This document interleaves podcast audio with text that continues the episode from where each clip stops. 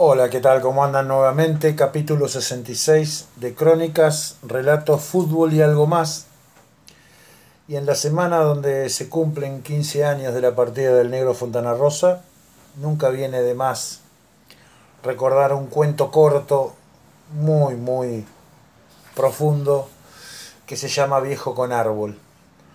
Imposible no recordar los diálogos en la personificación que en su momento hizo Luis Brandoni, que se para mí se inmortalizó con ese cuento porque uno lo escucha y lo ve a Brandoni en el, en el video. Viejo con árbol de Roberto Fontana Rosa. A un costado de la cancha había yuyales y más allá el terraplén del ferrocarril al otro costado descampado y un árbol bastante miserable. Después las otras dos canchas, la chica y la principal. Y ahí, debajo de ese árbol, solía ubicarse el viejo. Había aparecido unos cuantos partidos atrás, casi al comienzo de nuestro campeonato, con su gorra, la campera gris algo raída, la camisa blanca cerrada hasta el cuello y la radio portátil en su mano. Jubilado seguramente, no tendría nada que hacer los sábados por la tarde y se acercaba al complejo para ver los partidos de la liga.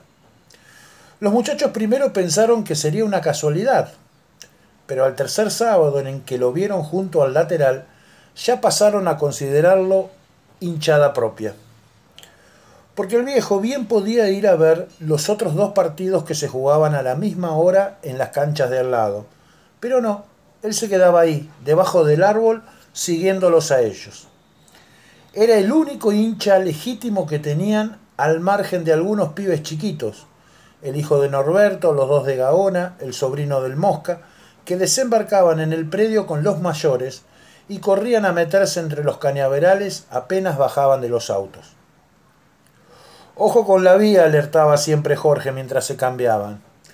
No pasan trenes casi tranquilizaba Norberto, y era verdad, o pasaba uno cada muerte de obispo, lentamente y metiendo ruido.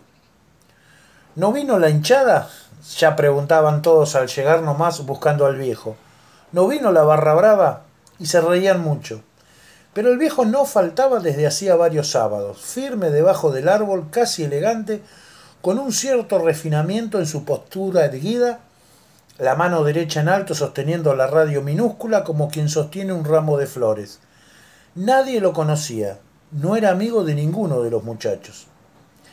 La vieja no lo debe soportar en la casa y lo manda para acá, bromeaban algunos. Por ahí es amigo del referee, dijeron otros.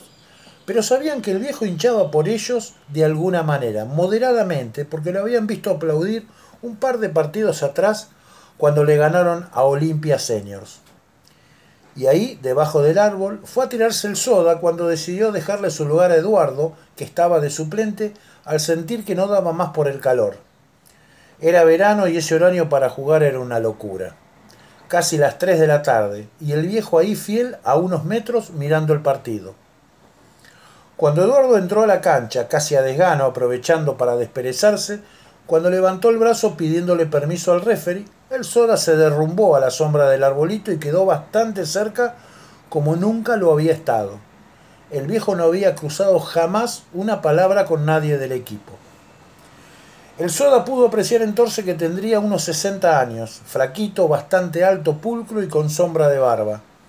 Escuchaba la radio con un auricular y en la otra sostenía un cigarrillo con plácida distinción. Está escuchando a Central Córdoba, a Central Córdoba, maestro, metió el grito soda cuando se recuperó el aliento, pero siempre recostado en el piso. El viejo giró para mirarlo, negó con la cabeza y se quitó el auricular de la oreja. No, sonrió, y pareció que la cosa quedaba ahí. El viejo volvió a mirar el partido que estaba áspero y empatado. Música, dijo después mirándolo de nuevo. ¿Algún tanguito? probó el soda. Un concierto. Hay un buen programa de música clásica a esta hora. El soda frunció el centro, el entrecejo. Ya tenía una buena anécdota para contarle a los muchachos y la cosa venía lo suficientemente interesante como para continuarla. Se levantó resoplando, se bajó las medias y caminó despacito hasta pararse al lado del viejo. Pero le gusta el fútbol, le dijo, por lo que veo. El viejo aprobó enérgicamente con la cabeza, sin dejar de mirar el curso de la pelota que iba y venía por el aire rabiosa. Lo he jugado, y además está muy emparentado con el arte, le dictaminó. Muy emparentado.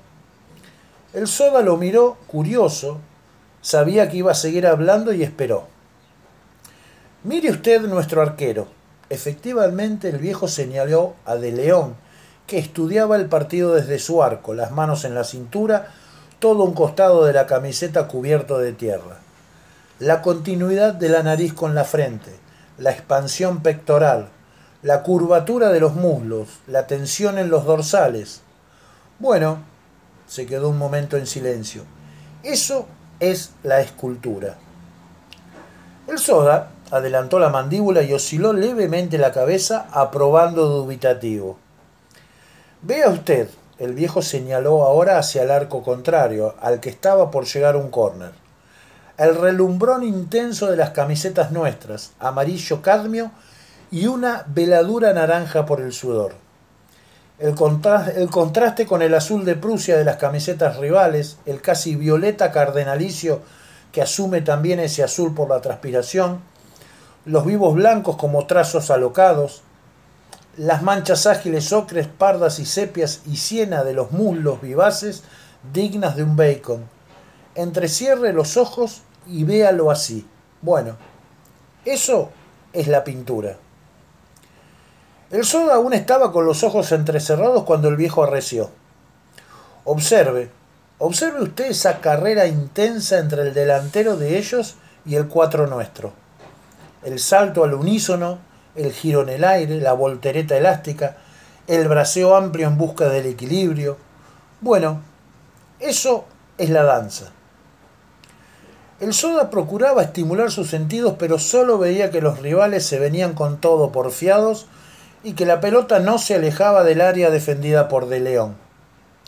Y escuche usted, escuche usted, le dijo el viejo, la percusión grave de la pelota cuando pica contra el piso, el chasquido de la suela de los botines sobre el césped, el fuelle quedo de la respiración agitada, el coro desparejo de los gritos, las órdenes, los alertas, los insultos de los muchachos y el pitazo agudo del referee.